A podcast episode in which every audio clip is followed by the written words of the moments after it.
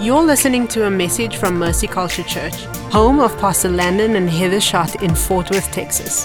For more information about Mercy Culture and ways that you can be a part of it, visit mercyculture.com. Come on, give the Lord a shout. Okay. Before you're seated, before you're seated, tell somebody next to you, oh no, that old man is back. Go ahead, go ahead, sit down, you people. I hate you already. I need a little bit of help, just real quick. Maybe Pastor Isaac. This thing is made for Pastor Will Ford.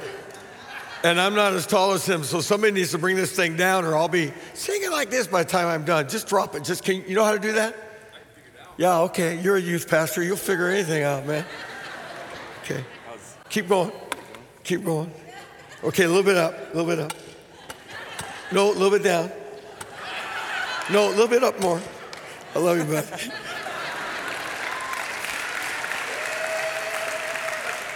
I, I can do that to he and Vanessa because they're one of our kids. And um, they, were, they were part of our ministry in Victory. And Landon stole them. I'm not over it yet. We'll talk about bitterness this morning. I'm going to change my sermon to deal with that issue. I brought an umbrella, and you're wondering why in the world did I bring an umbrella into the pulpit, up in the platform? Because it's about to rain. And I, am not talking about some physical rain out there, and you'll understand, you'll understand in a few moments why I brought this as I share something with you. But I want to prophesy right now, your rain is coming. Come on, come on. And I don't know what kind of rain you're waiting for, the thing you're hoping for, praying for, believing for. And I didn't have any idea that, that Pastor Clay was going to share what he shared. He had no idea I was going to bring an umbrella. But I'm going to say it again the rain is on its way. The rain is on its way. So I'll, I'll share a little bit more of that. I want to kind of give you an idea of like that. But just, just good to be back. We love this house. You people are crazy. I feel so, so at home when I come here.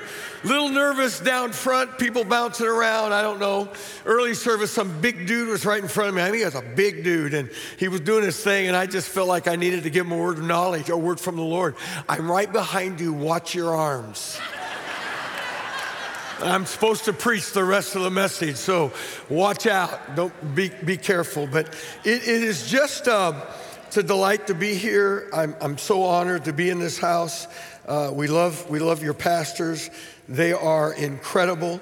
Uh, people, yeah, two people like them. But, anyways, but I understand the rest of you people. I'm, they're on the bubble with me too. But uh, I'm so glad. Uh, oh, wait a minute, just hit me. Oh, man, babe. They're streaming this service, aren't they? I think they're the greatest people that ever walked the planet. There's nobody better than them. I'm telling you right. Oh, I'm feeling an anointing, even as I say it. Somebody say amen. amen. Did you hear that? Did you hear that? Two people in the back didn't say anything. Ushers, get them out of here right now. So, but really seriously, sorry for the, the, the, the, the silliness, but I just, I love this place. We love this place. Good to have my best friend with me. She's, uh, she's traveling with me now more than ever, and we just celebrated 51 years of marriage.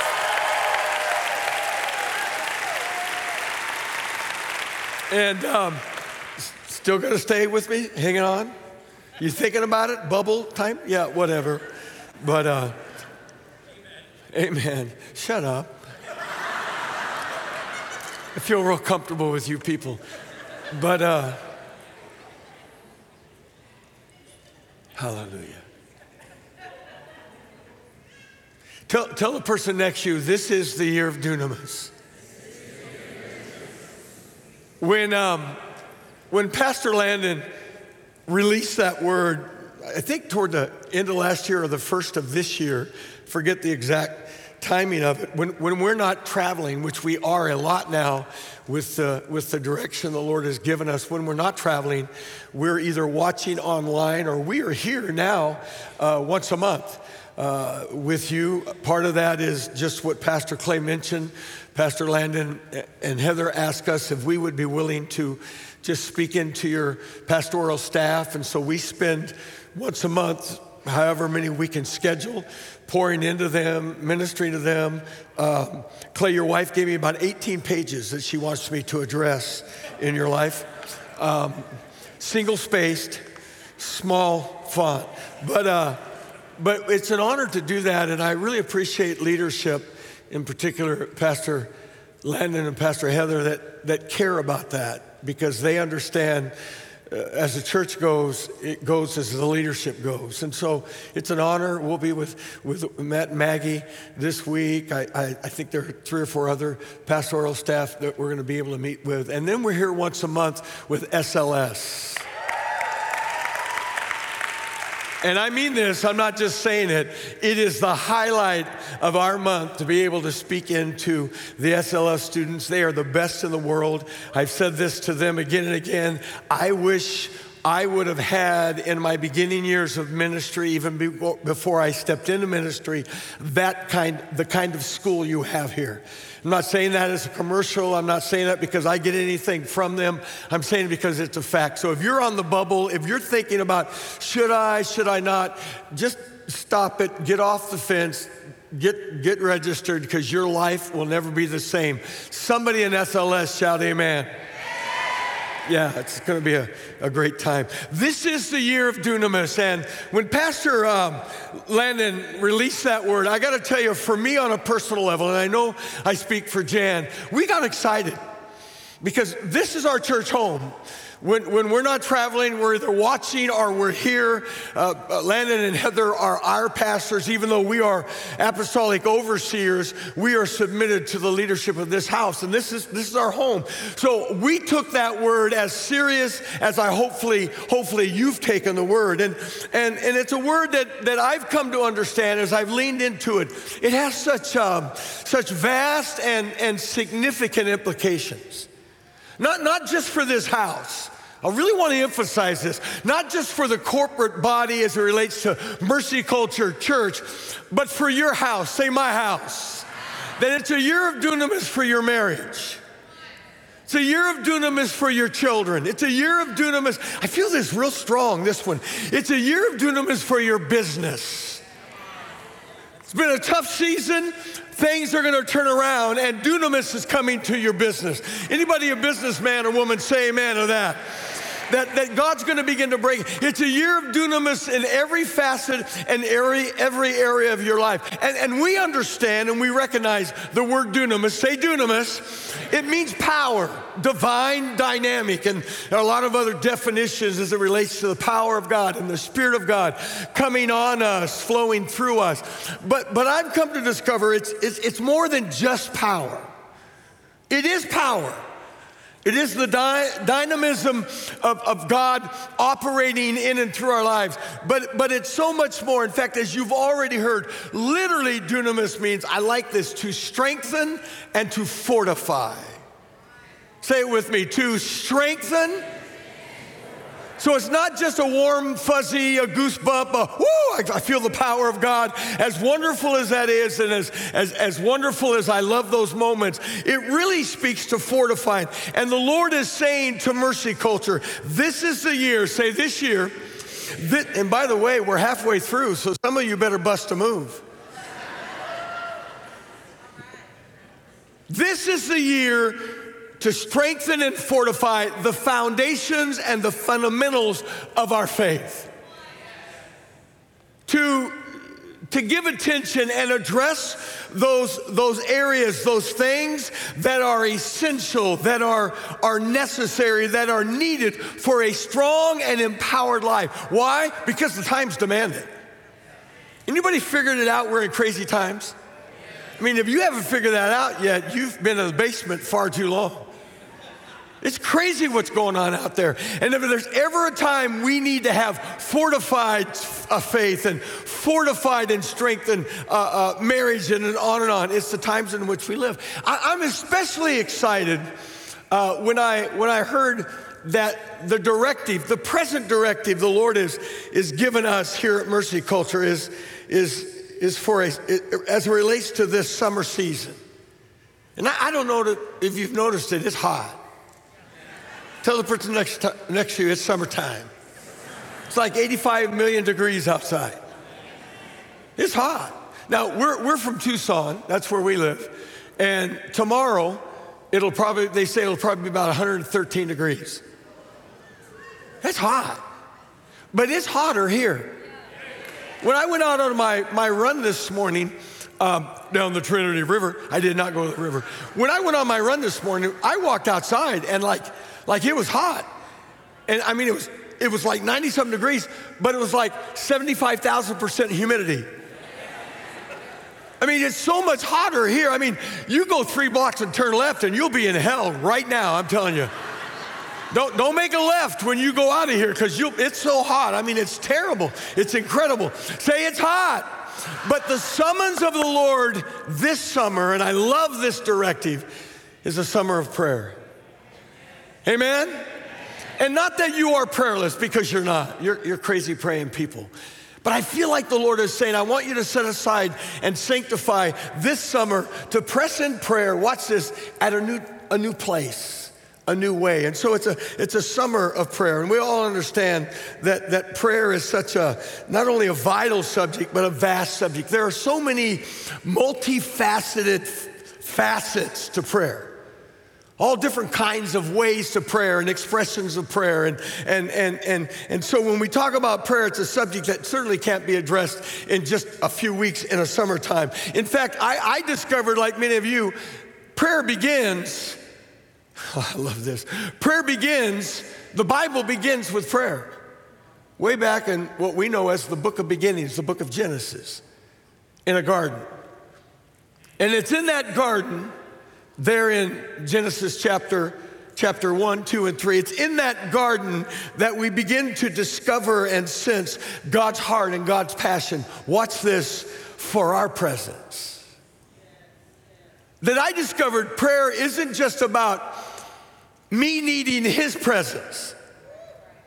I think the game changer in my life as it relates to prayer and took my prayer to a whole new level was discovering that, that I didn't need just to pray because he needed me to pray. He needed me to pray so we could have companionship. Because prayer isn't just about getting, as you heard last Sunday, just a wonderful message from Pastor, Pastor Clay, and how, how, how prayer isn't just getting, though he wants us to ask, he wants us to bring our needs, he wants us to bring our requests, and he wants to answer them. But firstly, prayer is about a relationship with him. And when I begin to discover that here in Genesis chapter 3, that, that the heart of God, in fact, you see it in one little phrase, verse 8 of Genesis 3. I love this passage. And, and they heard the sound of the Lord walking. One translation says, walking and talking in the cool of the day. I got to smile because this was their daily encounter. This was their moment to meet with him. And the implication of the text, and most theologians and Bible, Bible uh, teachers agree that this was not a one time moment, but this was an ongoing, ongoing experience and encounter that Adam and Eve had with their. And I love it. One translation says, the sound of the, of the Lord walking but literally means walking and talking. There was conversation. There, I get the image is here. Here, God Himself is dialoguing with Adam and Eve. Can I digress just for a moment? He wants to talk to you. Yeah, he wants to he wants to fellowship. And, and, and when that revelation came to me, when I began to see the vastness of his desire to be with me, it, it, was, it, was a, it, was, it was a challenge at first because my image of God was he was kind of, I don't know, I guess religion kind of does this to you, kind of distant, a distant deity, kind of aloof, certainly unapproachable. I mean, and certainly he's too busy to mess with you. I mean, who are you? You're his creation. In fact, what you need to understand that in your creative process, he put within you a divine DNA that wants to connect with him. It's in you. Say it's in me. You can look for love in all the wrong places. That's a hymn we used to sing in church. But sooner or later, you got to come to the realization what I'm what I'm longing really for, and the, the void that's really there is the thing He put within me, and it's waiting for my discovery. That it's not about all the other stuff, though those other things may be okay, but they're not Him. It's all about that connection. And, and I know you've already heard that already, but I, I wanted to say it again because it was really, really the turning point, not, not only in my understanding of prayer, but in my relationship with the Father, that, that He wants to be with me. I, I really think sometimes our lack of prayer has more to do with our concepts of God. And we don't really understand who He is that he's father. We sing it again and again. I love the way the Holy Spirit collates everything that's going on in, in my message with the worship, with the worship set. He's father. He wants to connect with us. And, and so prayer is an invitation into a relationship, a journey that's adventurous, indeed a way of life. And that's what God is calling you into this summer, a fresh, a fresh understanding of the importance of it. And I want to talk about prayer a little bit more. Only I want to share with you some things that really revolutionized my life as it relates to prayer.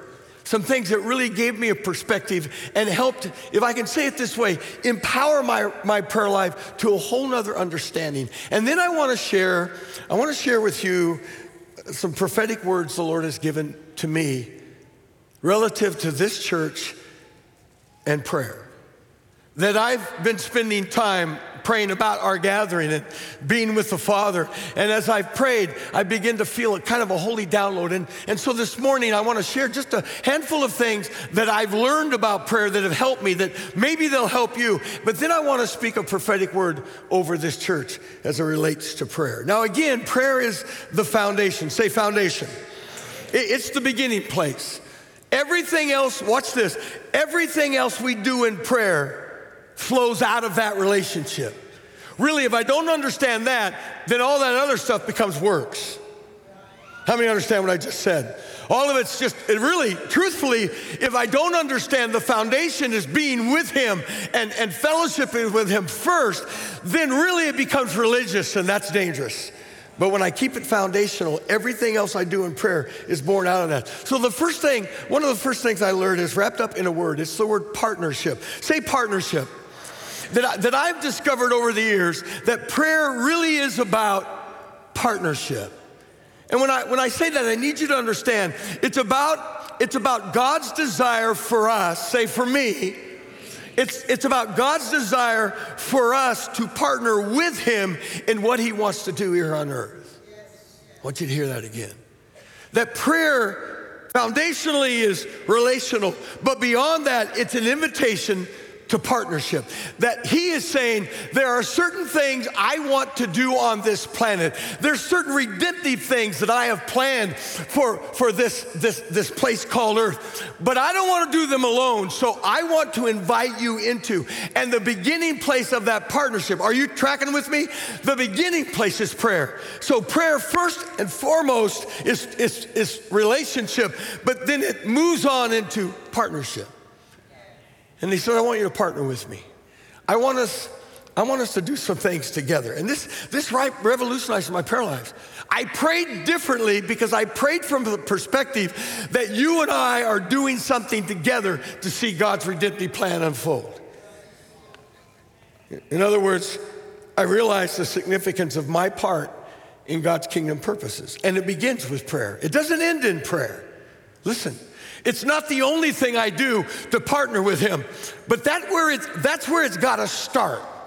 Because if I get ahead of prayer, I'm going to say it again, I begin to move in works. I begin to move in flesh. Not, not bad flesh, not sinful flesh, just, can I just say it? Sooner or later, all flesh stinks. Just lean over the person next to you. Yep, he's right. When I, when I get done with my morning runs, I, I love to run. That's my, my exercise of choice. And when I get home, I take off when Jan's still asleep. When I come home, she's awake. And I say, hey, babe, give me a hug. Not for about a thousand years. Or you take a shower. So I'm not saying sinful flesh. Are you following me? Just when I don't begin it in prayer, the partnership, oh, this is so good. I think I'll say amen all by myself. You get it, it's life changing, it's revolutionary. You'll pray differently, you'll pray with a mindset. What are we gonna do? What do you have for us today? Good morning, Holy Spirit. Father, it's good to be in your presence. I enter your courts with thanksgiving. I come into your place with praise. That Psalms 100. I'm here with you, and I just want to know what do we got on the agenda today? Oh, come on. Come on. Even before I bring a, a plethora of needs, which He invites me to bring, He wants me to bring. But before we go there, let's go here. What do you need? Oh, did you hear what I just said? What do you need today? What do you need? Well, God doesn't need anything. Wrong. God needs me. How do I know? Because here's the kingdom principle we can't do it without Him. See, everybody says, yeah, yeah, yeah. But there's something just as important he won't do it without us. Tell the person next to you, we're going to do this thing together. Me, you, and the Godhead are going to advance the kingdom and do great exploits. And it all begins. Where does it begin? Prayer. Prayer. You got to start there. So, so important we do that. We, we got some kingdom business. Well, someone says, well, wait a minute, wait a minute. You're in the house and I respect you, but you're thinking, wait, wait, wait, wait, wait. God is sovereign. Is God sovereign? What is sovereign? That means He's the boss, He's the man. He can do anything at any time, anywhere, anyway. He's sovereign. So, you know, what are you saying? He, he's not going to do it without us, or he can't do it until we do what we need to do because God has sovereignly chosen to move in response to a praying church. Could he do it without us? Can I be real candid? Probably should sometimes. Tell the person next to you, he's talking about you now. Seriously, could he do it without us? Yeah. Should he do it without us? Sometimes I think so. Are you sure you want to use me? Well, I'm thinking about it. No, he's not thinking about it. He's already planned it. He's already ordained it. You are where you are because God had planned it. What you need to do is figure out how you can partner with where you are to do what God is. Oh, ho, ho. Quit sitting around wondering, saying, God, I'm here for a reason. We're not on this planet just to wait until He comes back. Come on. I'm preaching so good. You listen to this, Pastor Landon? It's good. It's good. You're the best pastor in the world. Just gotta throw that in one more time because I'm worried I might not be back here ever again. Listen, listen, listen. I'm not trying to be silly. This is a game changer.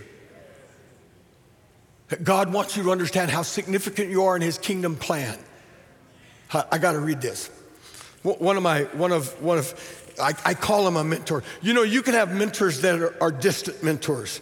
Though I've met this man uh, a couple of times and I've been in a couple of his, his prayer symposiums, or pastoral symposiums, and but more from a distance, more from his books, and this will age me, more from his cassette tapes. How, how many remember cassette tapes? Yeah, they're about this big, and, and they always, the tape always messes up in your recorder right when you want that thought. It's a demon, I tell you, it's a tape demon. But, but Jack Hayford was one of those men that so profoundly impacted my life early on in my ministry.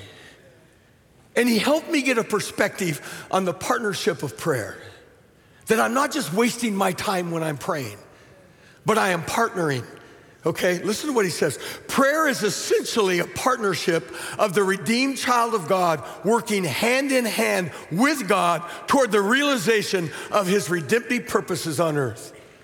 That's so good. Prayer is essentially a partnership. Shout partnership it's God and sons, it's God and daughters. No grandchildren. They got to be sons, got to be daughters, got to be connected, got to be aligned, got to understand the foundation of prayer is Him and Him alone. But once we get that said, let's go do some kingdom business. Let's get some things done for me, son. I could do without you. Sometimes I think I should do without you. Most of the angels are trying to convince me to do without you, but I love you too much. I'm enamored with you. I'll work with you as much as I can to get us to do it.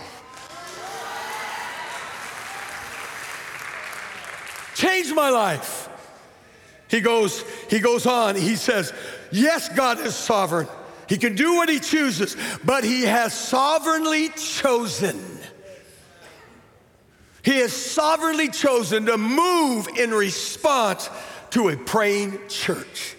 Can God do anything? Yes, but God won't do anything without the partnership of the redeemed man and woman of God. I say it this way in honor of his son's sacrifice on the cross. I will do nothing on this planet, my son Jesus, without the partnership of those who you purchased with your precious blood. I'm going to honor you by using them. He goes on. Can I keep going? I'm going to anyway. Jesus taught his disciples to pray, Thy kingdom come, Thy will be done on earth as it is in heaven. Most famous prayer in the Bible, which really isn't a prayer, it's really a teaching on how to pray. It's really a, a kind of a, a grid of how you can go through a prayer. But listen to what he says. The obvious implication of thy kingdom come, thy will be done is that God has limited certain activities on earth in response to the prayers of his people. Unless we pray, he will not act. Notice, will not. Didn't say he couldn't. Didn't say he wouldn't. I said he chooses not to until the partners arise. Do I have some partners in the house who begin to move into prayer and understand the, the posture of prayer and the power of prayer and the authority we have in prayer? When we understand the authority he's given us, he doesn't just say pray. He says, I'm going to give you my son's name. I'm going to give you his authority. I'm going to give you the spirit and power, and you'll pray with such force that I will align with the. Oh. Prayer was never meant to be incidental to the work of God. Indeed, nothing of God's will is properly and effectively executed that is not first begun and carried on through prayer. There is a divine principle in regards to prayer which runs through all scripture. It is this God is pleased to partner himself with his people in whatever he's about to do. And so it is through prayer, God is inviting the redeemed into full partnership with him. And what a wonderful privilege he's given us. Yes. Can I give you another quote? You get those quotes? Listen to this one. This is about mercy culture. The spiritual history of any church is written in its prayer life. Can I say it? Not its pulpit, not its worship, not its signs and wonders. The legacy of a church that will make a difference is a church who learns to pray. Because if you learn to pray, you'll have some good preaching in the house and you'll have worship that's off, off the charts and you'll have signs and wonders that'll be every day because that is the avenue in which they come. This is so, this is so good. I got, I got to hurry. I got to keep going. See, the passage is this. It's, it's 2 Corinthians chapter 6 and verse 1. Here's, here's the principle. We are laboring as God's fellow workers, partners in this thing. So the key is God's looking for partners. Do I have any partners in the house? I got four. Anybody else a partner? Then that means, that means, that means you got to be ready, armed and ready. That means when, when the boss says, I need a prayer. Well, I don't understand. You mean just praying the prayer? Yeah, it's where it starts.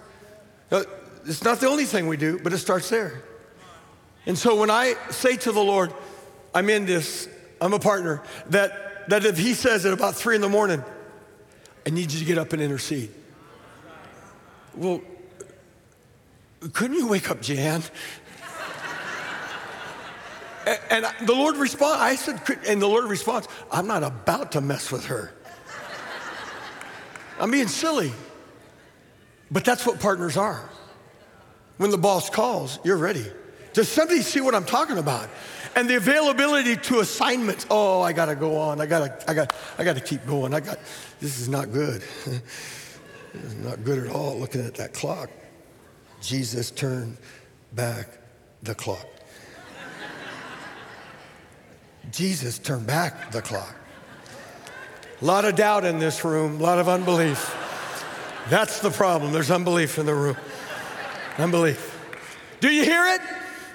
Say, I'm a partner. Oh, that's what I love about this church. That's why we love this church. You've understood that and you're moving into it. But I want to prophesy God's about to take you to new levels of assignment and new levels of partnering. You're about to move in some areas that you don't even know yet. You're doing some great kingdom stuff. You ain't seen nothing yet. You ain't seen nothing yet. What God's planned for this house, what God's purpose for this house. Oh, I got some prophecy. Quick, two things, two words. Say two words. The, these two words are really mindsets. They're, they're, they're attitudes, they're, they're understandings. And when you understand these two words, they will, they will take prayer to a whole nother place. They're the words, listen to them conviction, expectation. Critical mindsets to effective prayer. Conviction, say it. E- expectation. Now let's talk real quick about conviction. What, what is conviction? Biblically, conviction. I'm not talking about the conviction of the Holy Spirit. If you've done something wrong, He comes after you. That that I, I don't like it, but I need it. Somebody say Amen. That, by the way, you know that's one of the one of the uh, uh, uh, assignments of the Holy Spirit to convict. Uh, you know, but but but that's not what I'm talking here. Conviction here is a deep, as it relates to prayer. Conviction is a deep-seated confidence or certainty that He hears me. You got to have that if your prayer is going to be effective. Because if you don't think He's listening, if you don't think He hears, you ain't going to pray real good. I'm not being ugly.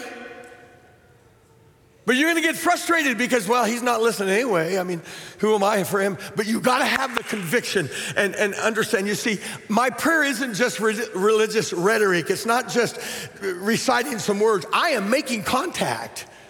When I have the conviction that when I pray, yes, sir, I'm listening, I'm leaning in, I'm hearing what you're saying, it changes my whole prayer focus. Suddenly I pray with a conviction that, man, I'm making, I'm making, I'm making contact that, that he's listening. L- listen to 1 John, 1 John chapter 5. 1 John 5 14. I think it'll be on the screen. Good, good. Thank you, guys. Our gals. I think it's mostly gals back there today. Thank you so much. 1 John 5 14. And this is the conviction. One translation used the word confidence, but they're interchangeable. This is the conviction which we have that when we pray, what? What? I have the conviction, the certainty, yes, the assurance from the Holy Spirit that when I pray, here's the problem you got to pray to be heard. In church we pastored, when I went like this, it was duh. Come on, people. You're not heard till you pray. And so, so it says in the text, he says, he says, we have the conviction. I like this one, Jeremiah 29, verse 12. Jeremiah 29, verse 12. When you call, when? Remember, you got to call. Call home, ET. Get on your spiritual phone and dial it up. You know what the dial is on your phone for Jesus, for, for, for prayer? The beginning point is worship come into his courts with praise and adoration. Spend some time just loving on him. Spend some time telling him that he means everything. Spend some time listening how much he means to you. But he said, When you call upon me and pray to me, I will listen to you.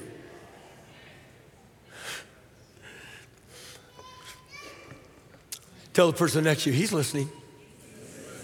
Oh God, create the conviction in us that we're making contact and that we are, and in fact, we, we got to go a step further. We've got to believe not only that He's listening, but that, that, that, that we can pray where our prayers are making a difference.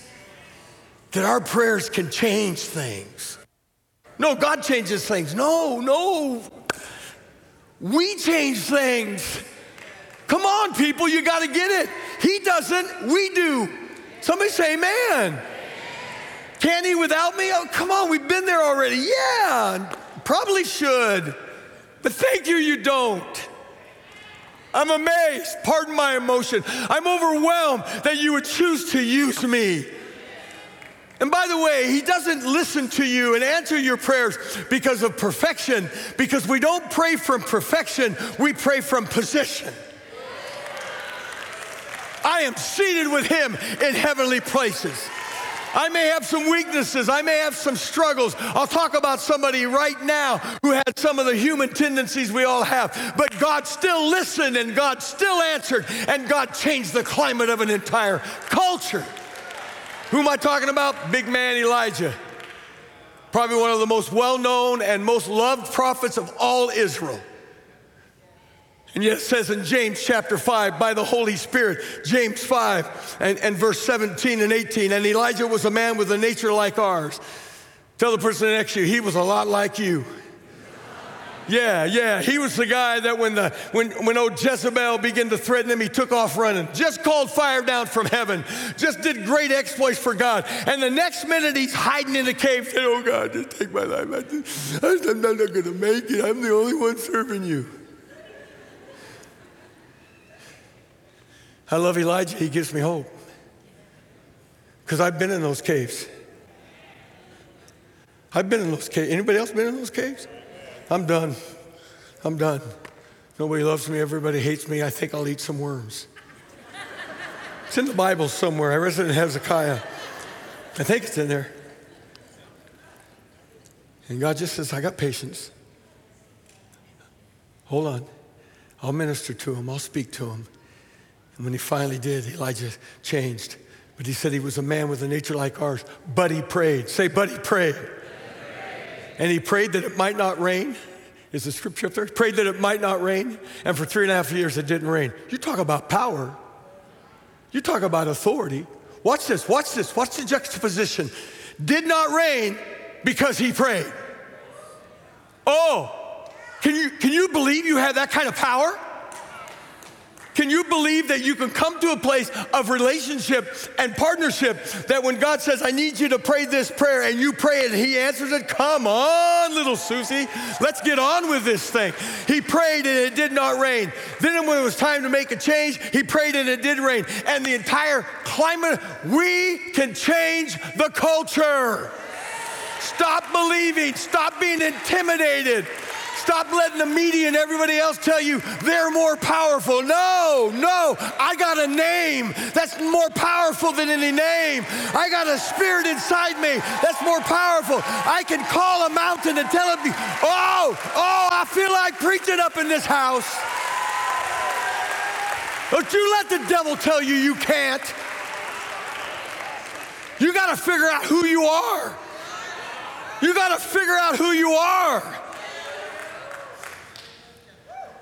The devil's so afraid you'll figure out who you are. That's why Paul prayed probably one of the most important prayers in the New Testament, Ephesians 1 18 and 19. I pray that the eyes of your heart might be enlightened, that you might know who you really are. Not arrogance, it's partnership. Say, I'm a partner. It's conviction that God hears me and I can make a difference. I gotta go, I gotta hurry. Now say expectation expectation. I love you, Holy Spirit. You're so, you're the best. Expectation is the result of conviction. If you got no conviction, he's not, if you don't have the conviction he hears you, then you're certainly not going to expect he's going to hear you. He's going to answer. Because if he doesn't really listen, then why should he answer? Come on. Help me. You're a little slow, but you'll get it. It, t- it took my congregation 17, 18 years to figure that out. I'm not just being silly. If I truly, let me give you scripture. John, John, 1 John 5:14 said, we have the conviction that he hears us. Very next verse, he says, and since we know he hears us, well, since I am convinced, I have a conviction. I am not wasting my time. I'm not doing religious things. I am connecting with Almighty God. I'm praying a prayer. And since I know He hears us when we pray, then we expect to receive what we have asked for. Conviction gives way to expectation. Expectation gives way to watch out, here comes the rain. Remember the umbrella? Yeah. Yeah. Still with me?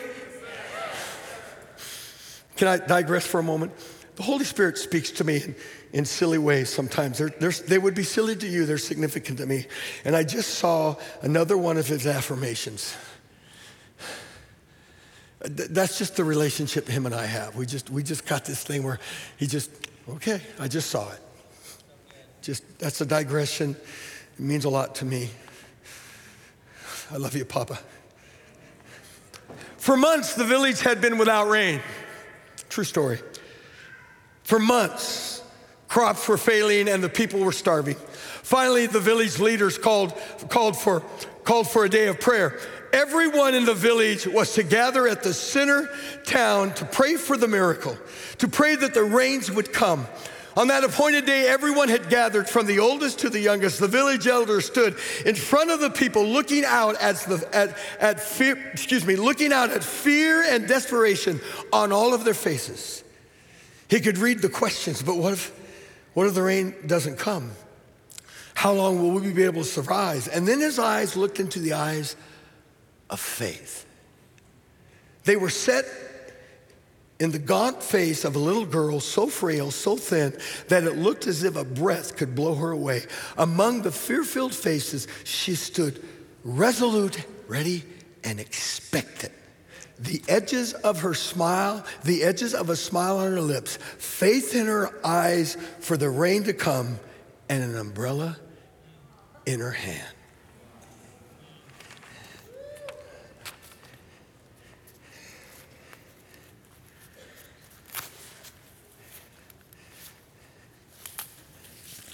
Rain's coming.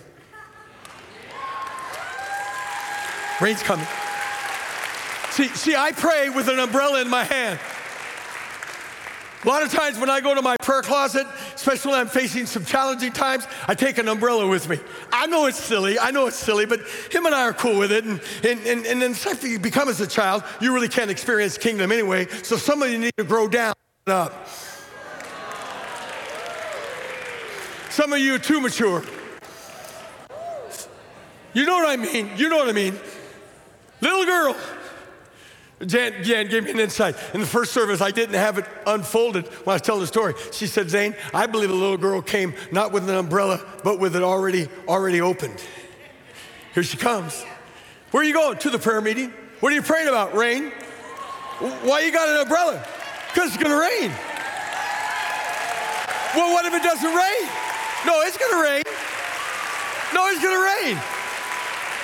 Well, how do you know it's gonna rain? Because I know my father hears me. I know my father's listening. So it's okay, I got an umbrella. So you're gonna get wet, but I'm gonna have my umbrella because the rain is coming. And I don't know what you're waiting for. I don't know what you're hoping and believing for. I don't know where the devil told you it's not gonna happen, but you need to get your umbrella out. You need to go around your house with your umbrella open and say, The rain is coming. The rain is coming. The rain is coming. The rain is coming. It's coming. It's coming. It's coming. It's coming. I said, The rain is coming. The rain is coming. The rain is coming. In fact, some of you need to sing that old gospel hymn in your house singing in the rain. I'm just singing. Dad, come up and dance with me, would you?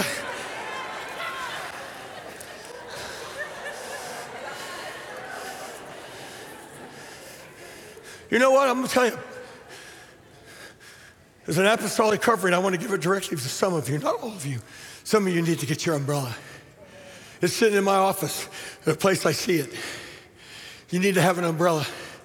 Take it to your daily encounter. Because who knows, that may be the day the rain comes. But what if it doesn't come? It's okay. I want to keep praying because it's coming. Well, what if it doesn't? I got a better that, better one than that. What if it does? Some of you have more faith in doubt I don't mean to be ugly. I'm talking to Pastor Shane more than anybody else in this room. I could tell you story after story how I had to battle through fear and doubt to come to faith. Now I had to believe, building that building in Oakhurst, standing in a steel building, 56,000 square foot of building, steel beams, and we didn't have any more money to finish. Biggest building in the city. We were a one stop sign town, no more than 5,000 people, but God said, build it, I'm gonna fill it. And now we didn't have any more money, and I'm standing out there, oh my God, I'm gonna be like a, laughing fool of this community if we don't have any more money. And God said, You got one or two choices. And you wanna know something? It was raining at two in the morning when I was out there by myself. And the Lord said, If you'll start to sing, if you'll start to sing, if you'll start start to believe, if you'll start to confess, if you'll start to decree a thing, because didn't I tell you? I know you told me, yeah, then I'm going to answer. You just got to learn how to walk a new way. Some of you, I need to shake off, shake off that fear and shake. I feel it so strong. Shake off the lies of the enemy. Get some conviction and get an expectation.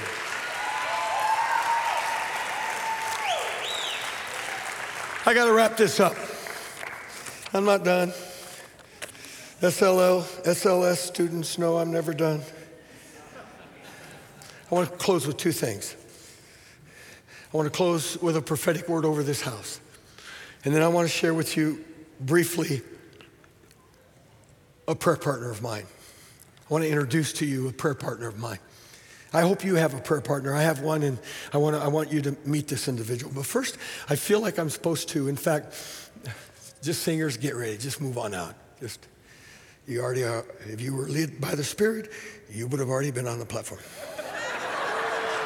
I'm messing around. I'm messing around. At least Kelly. Kelly's another one of ours. You know how many people Landon has stole? I don't know how God can bless this, this church. All week long, I've been praying, really more than all week long, because I've been embracing the same directive you have, a summer of prayer. But as I've specifically focused on this gathering and what the Lord wanted to say, and He quickened what I've shared with you, and I hope it's been a blessing and a help to you. But then He began to download some prophetic words that I just want to I just want to release to the leadership.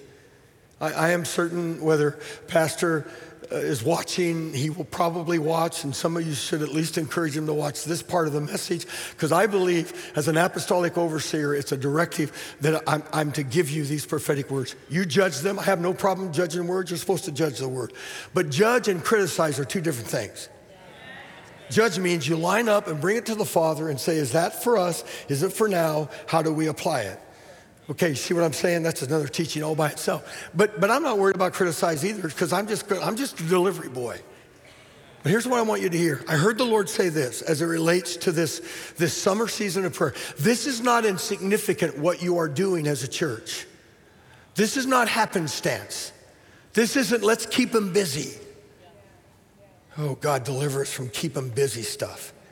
This is an invitation to something and the Lord said, Tell them, and I heard these words tell them there will be much fruit born out of these days during the summer, these days of prayer. Tell them, this is what he said, this is beautiful. Tell them, I have heard their prayers. Somebody needs to hear that. He's been listening to you.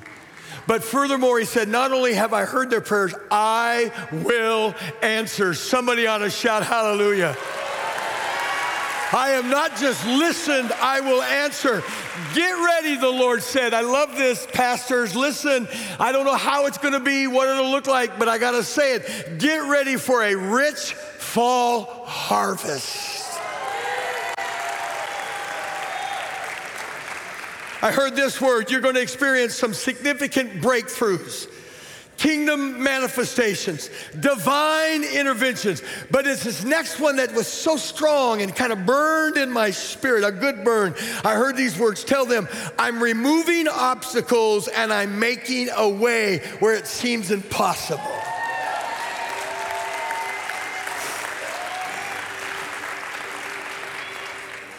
This is a key word.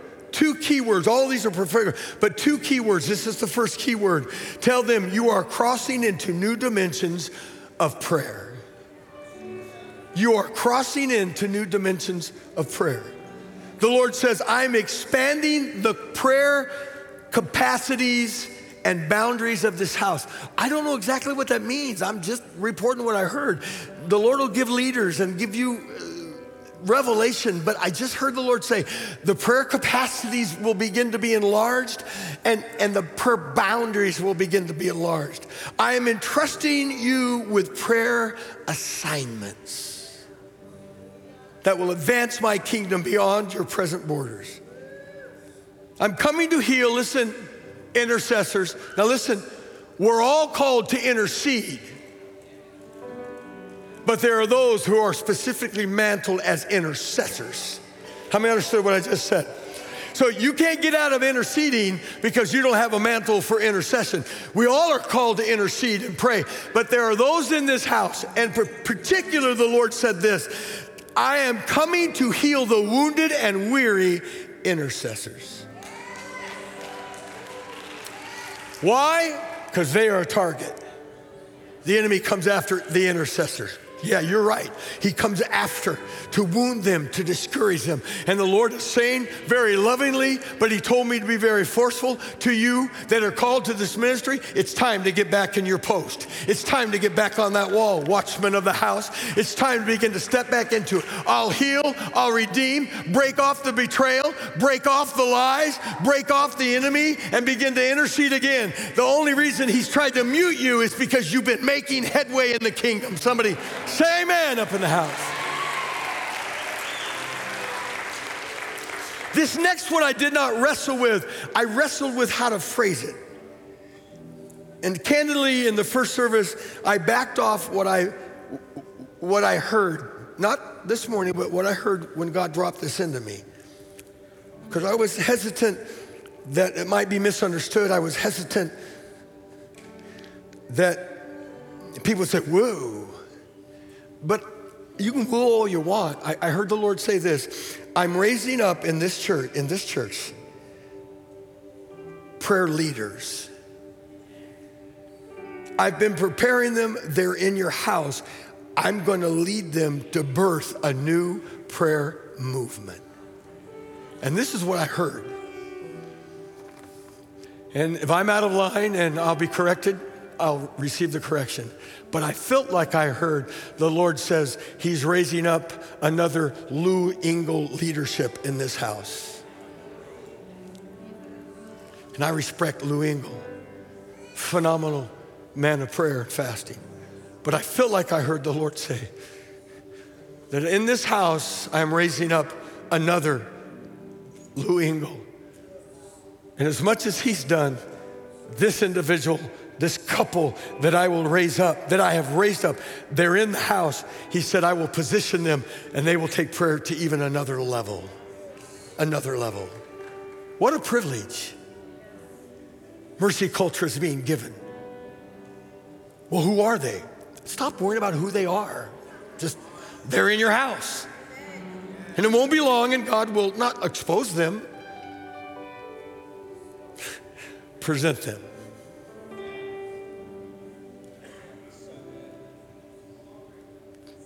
I feel like I could go lay my hands on them right now.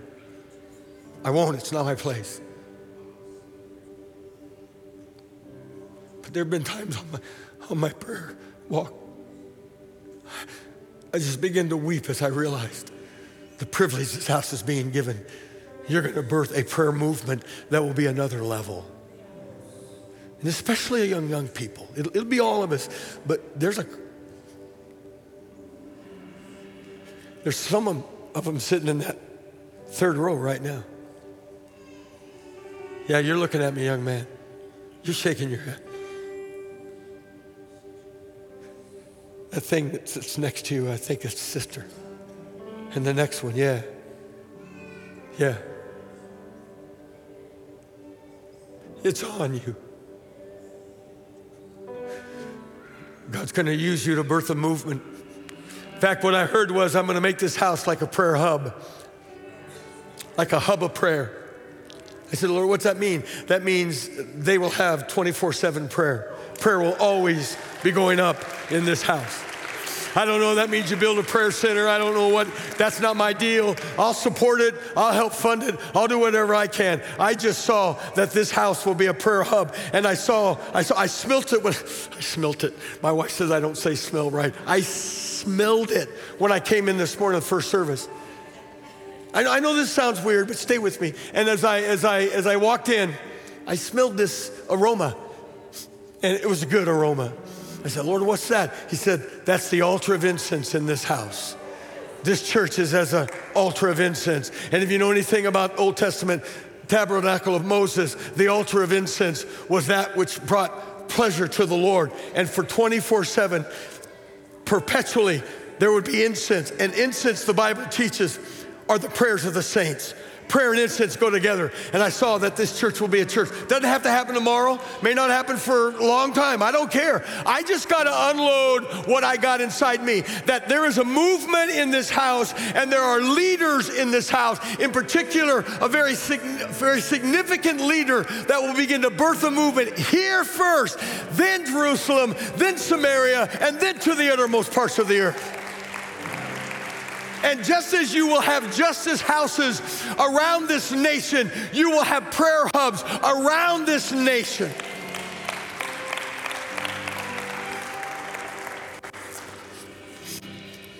Hallelujah. Hallelujah. Somebody say amen. amen. Now, can I finish with one last illustration? Are you okay? You, you, you ready?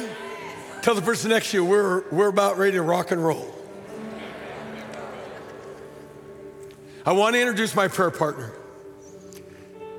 You know his name. What you may not know is he's your prayer partner too. I'm talking about the person of the Holy Spirit. He's your personal prayer partner. I, I, hope you have some people you can pray with, but you can't pray with anybody better than the Holy Spirit. Not knocking your friends, they're great, but there's nobody better because he never misses the target when he prays. He's never off target. He's never somewhere else. He's never confused because he always prays, according to Romans 8, in perfect harmony with the will of God. So when I pray in the Spirit language, Holy Spirit language, I am always praying on target. And I come to understand, I come to understand how valuable the Holy Spirit is in my life. Because there are times, there are things that I, I feel God, I want you to do this, and I just don't know how to I feel like I'm, I've used all my words. And the Holy Spirit says, I got some words. And you can be praying the Spirit. And, and you may say, I don't, I, don't, I don't have spiritual language. Yes, you do. Everybody in this room that loves Jesus and is born again already has spiritual language because you have the Spirit.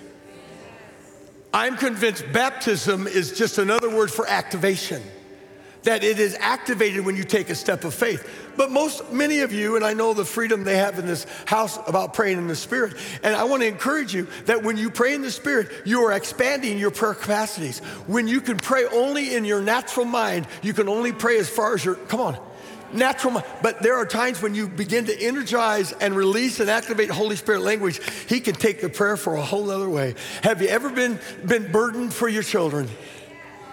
Three, four, five, six. I'll get a word of knowledge. I just don't know how to pray. My oldest son,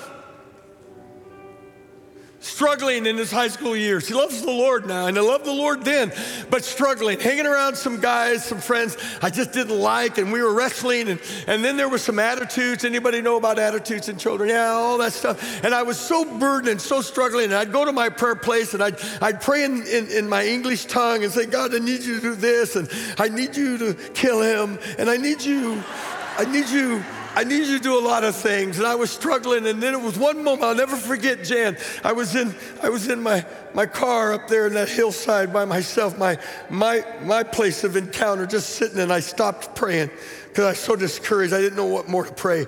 And I heard this. I, it could have been audible. It doesn't matter. I, I heard it. Audible or not, I heard it. I heard these words Zane, would you let me pray for your son?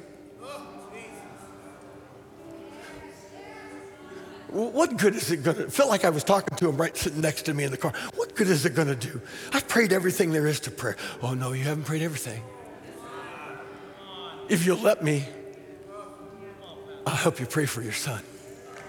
And, and let me just tell you, I'll pray right on target. But son, Holy Spirit said, but I can't pray for your son unless you activate the tongue I've given you to pray with. You see it? You see it? And so I said, so I just pray in the spirit, yeah. And so I put, I put Darren Glenn right in front of my face in my uh, mind. I closed my eyes, I saw my boy, and I just began to pray.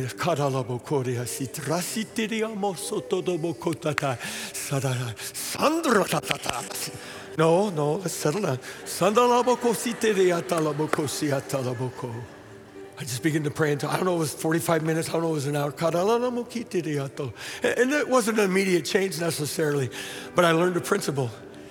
When I get to the end of my language, I'm going to use my Holy Spirit's language because the Holy Spirit always prays according to 826, Romans 8:26 in harmony with the will of God in any circumstance. And I pray for my wife in tongues. I pray for myself in tongues. I pray for mercy culture in tongues. I pray for the leadership in tongues. I don't want to sound like Paul, but I feel like I pray more in tongues than English anymore because I understand the power of that. And someone say, Well, I don't know. But not only does the, does the Holy Spirit pray, watch this, through you, watch this, I'm almost done now. He prays for you. And that's so precious to me. And I come to understand it in 1981. On an October afternoon, chilly, chilly October in Arizona, in, in Phoenix. We lived in Phoenix on a staff in a church there at the time. It was a little chilly.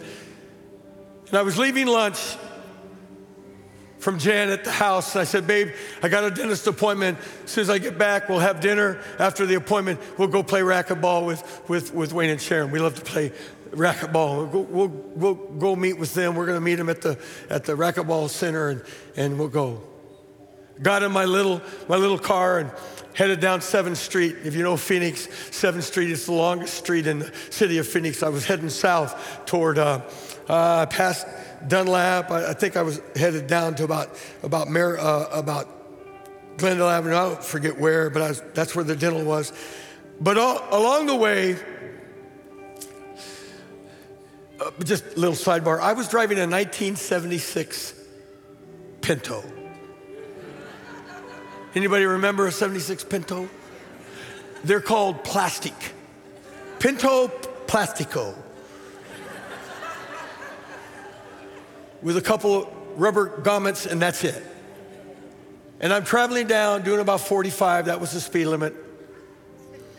I'm traveling down the road, and a man in a 1965 Valiant station wagon, going about 45, even more, 50, decided to turn right in front of me and hit me head on. I don't remember any of the accident at all. They said later, and I went and looked at the car, that the front end of the car was smashed literally up to the dashboard. They, they don't know how the engine didn't get inside the car. The roof of the car split right down the middle where it was like a razor sharp roof. They said, We don't know how your head didn't get split open. Needless to say, sadly, forgive me, stupidly, I was not wearing a seatbelt. My head, my head, my face went right through the front windshield. You could see the indent of my head. I came flying back from the, from the, from the, whatever it is, and I hit, I hit my, my the back of my skull on the doorpost it had glass, the windows were up because it was cold. I broke the windows and I, I cracked my skull. Blood's pouring out of my ear. Um, again, I'm, I'm unconscious. I don't know how I did it. Nobody would come help me because in those days, it was very common knowledge that when Pintos got in an accident, they exploded. I remember that. But it was from the rear. This guy hit, but nobody cared. The, they said, they, they told me later when I went back, by the way, just for those that are wondering, I did survive.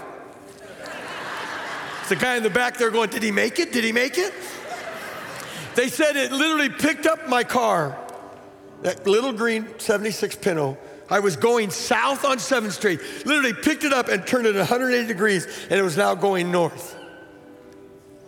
Somehow I got out because nobody could help me. I don't know. They, and I, the window was cracked, was broken. I split my side because of the glass. I fell on the ground, and they called, obviously called, called the paramedics. They had to use, I missed, I, I didn't say it right, didn't hear right. They had to use those heart paddles, you know what I'm talking about? And I, I think, I think I people thought I said the jaws of life, but they had to use the heart paddles on me. My brother in law, Jerry, which is Jan's, Jan's brother, loves God and ministry today, but in that season of his life, he had walked away from Jesus, raised in an Assembly of God home. His father, his grandfather was a superintendent, his uncle was a superintendent in the AG, and, but he'd walked away from the Lord. He was married, but he'd walked away from the Lord. But he was the commander of a particular unit in the fire department of paramedics. And so he wasn't with the paramedics, but he had, he had a, a, a, city car and he'd always check on his guys. And he heard about this big accident on 7th Street and he called up. He says, Hey guys, what's going on? I said, Hey, Jared, we got a bad one. We don't think this guy's going to make it. I mean, he barely has a pulse. Blood's everywhere. He's got a split skull. Really? Yeah. Well, do you know who he is? Well, we did get his license out. And I don't know why Jerry asked us. He says, well, who is it? He said, uh, his license is Zane Anderson.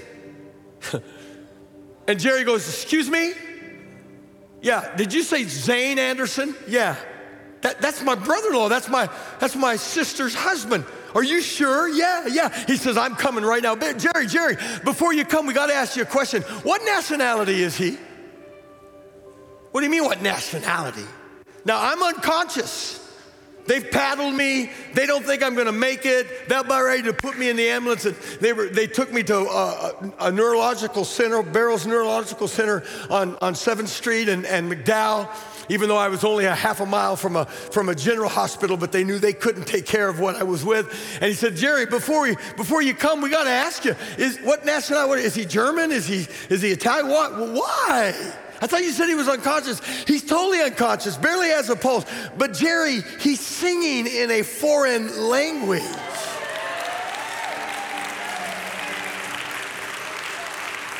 Jerry, Jerry says, What did you say? Yeah, he's singing. We don't understand it. He's unconscious, Jerry. We don't think he's even gonna live. But the guy's laying on the ground singing. What nationality is he? Jerry says, I'll be right there. Jerry knew exactly what was happening. He knew his brother-in-law was singing in tongues. So don't tell me the Holy Spirit isn't important in your life. And don't try to tell me tongues aren't important in your life. Because while I'm about ready to die, they didn't think I was going to make it. The Holy Spirit inside me, I don't know why he's saying. I love to sing in the Spirit. Anybody else love to sing in the Spirit? That, that, that's one of my favorite favorite ways to worship is singing in the Spirit. And the whole time I'm laying a Siriandra masira riando do mokarala siteleandro boko monorianda la mase. Can you imagine? Can you imagine those guys? What in the world is going on here? You help them, I'm out of here. And you know what I know? What are the chances that my brother in law, Baxter and AG, used to talk in tongues, boy? Captain of that particular brigade of, of, of, of paramedics makes a phone call and they happen to have my license. Why? Because God was only to give me a message that when your body is unplugged, my spirit is never unplugged. When you don't got an ability to pray, when you can't intercede for yourself, when you don't think you're going to make it, if you let me, son, if you let me, my spirit will pray for you and through you, and I'll keep you alive. And there's no doubt. Stay standing. There's no doubt. Stand with me, everybody. There's no doubt if God would have given me the interpretation, I know what he was praying. It sounds arrogant, too bad. I'm humbled when I realize I know what he was praying. Holy Spirit would say, Father! No, no, no, I'm talking now. The Holy Spirit said, Father, let him live. He's got to be a mercy culture to minister. He's got to minister at SLS. We need to have him in Japan and Bangladesh and, and Korea. We got, we got assignments for him. He can't die now. And I know the Holy Spirit was interceding for me to keep me alive. And I've been to all those places and done all those things. Why? Because I'm almighty great? No, because I let the Holy Spirit have control of my life. We hope you've enjoyed this message from Mercy Culture Church. If this podcast has blessed you, we'd like to encourage you to share it with a friend. To learn more about us, find us on social media and online at mercyculture.com.